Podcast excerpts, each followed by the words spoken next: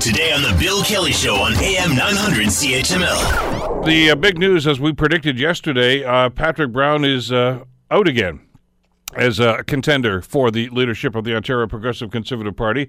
After a lot of speculation on social media yesterday, Brown did announce that he would be dropping out of the race. Uh, joining us to talk about this is uh, Alan Carter, who, of course, is uh, the co-anchor of uh, Global News at five thirty and six and Queen's Park bureau chief. Uh, and uh, first of all, Alan, thanks so much for the time. It's good to have you with us today. Always great to talk about Ontario politics. Where do we start? Uh, how can a guy who is uh, a leadership candidate announce on Sunday that he's done internal polling and says, hey, I'm winning this thing, and then twenty-four hours later says, hey, I'm out? It is bizarre, to say the least. I mean, not, not only that, I keep in mind, Bill, this was a ten-day leadership campaign that cost Mister Brown one hundred thousand dollars, or his backers at least. And I confirmed with the Ontario P C Party yesterday that he will not be getting that money back. So it's difficult to see exactly what was going through Mister Brown's mind, other than you can read his four-page epistle on uh, on Facebook, Uh, detailing all of the reasons that he has stepped aside. The thing is, is that what's what's odd about it is that there's really little that had changed in the twenty-four hours or forty-eight hours or even seven days since he declared himself back in the race. Mister Brown said that he had come to the conclusion that he was a distraction to the party, which I would have thought would have been somewhat self-evident before he showed up at the P C Party headquarters Uh, on that Friday to throw his hat in the ring with ninety minutes left in the uh, in the deadline.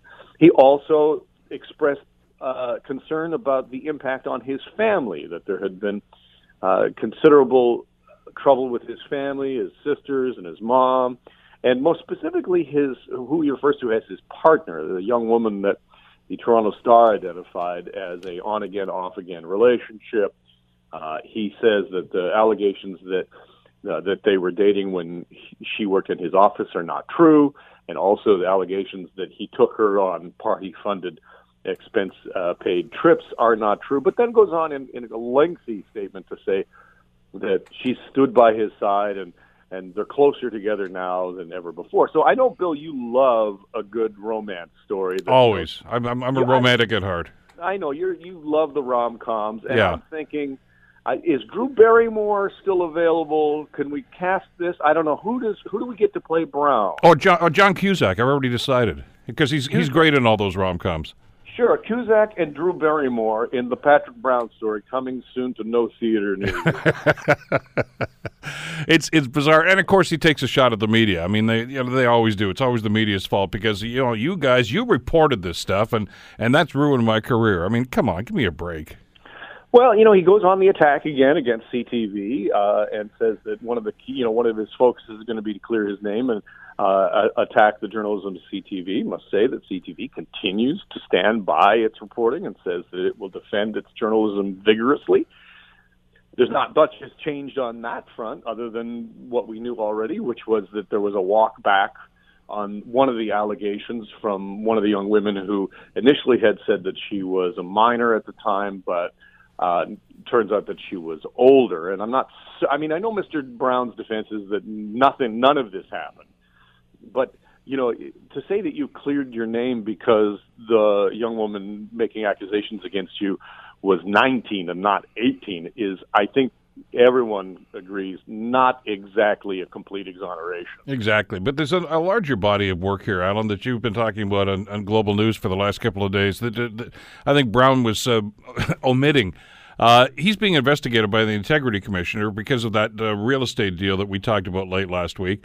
Uh, and also about the possibility that he did not declare income in some circumstances, as he's required to do by, you know, the statutes at Queen's Park. And there's this ongoing investigation here in Hamilton about uh, what happened with the, the, the nomination process in Hamilton, Wentworth, Ancaster, and Dundas, and, and some rather revealing emails by Brown that indicate that there may have been some manipulation in this. I mean, if this was any other candidate and Brown was looking at the resume, he'd say, I don't want this guy. But it, it doesn't seem to bother him that it's him that seems to be the focus of a lot of this stuff. Well, and you wonder how much that drip, drip, drip of bad news, you know, influenced him. Mister Brown, in one of his previous Facebook post had told his supporters to expect more malicious, you know, news about him and to expect more stuff like that. But then yet yesterday when he resigned seemed to be surprised by that. So it, it does, that doesn't really seem to add up a whole lot. Well, the other element that we've heard about the Integrity Commissioner request anyway came from somebody in his own caucus. Uh, so uh, et tu, Brute? I mean, there's there's something going on here that uh, that maybe he finally came to the realization that, look, at it's my own people that don't want me in this race. Yeah, I wouldn't put a ton of stock. I mean, you know, that whole Integrity Commissioner thing got a lot of play yesterday. But keep in mind that, you know, Randy Hillier, who uh, Mister Brown dismisses all those ab- uh, accusations as garbage and Randy just being Randy. Because Randy has put that information towards the to, in front of the in, in from our Integrity Commissioner, pardon me, the commissioner has to open an investigation. It's not like it was a prelim trial where then the Integrity Commissioner went, well, there's, well, there's some smoke here. I better look into this further. It's it's sort of a standard step. We knew that when Mister Hillier put this thing forward to the Integrity Commissioner, the commissioner is going to have to investigate. Exactly, and and but it's just this, this. There's, as you say, it's the drip, drip, drip. There's a culmination of things that are happening here. Uh, by the way, I also uh, saw on Twitter today, and I don't know if you've confirmed this yet, Alan, that he's still going to be on the ballot, even though he's quote unquote dropped out. Yeah, that's true. So what happened is uh, Friday, last Friday, was the deadline to withdraw Uh, from the race and not be on the ballot. So he will be on the ballot. Um, he doesn't get his money back, but his name's on the ballot. And then you ask yourself, how many people are going to, how many of his uh, followers? Now, the voting doesn't start till Friday.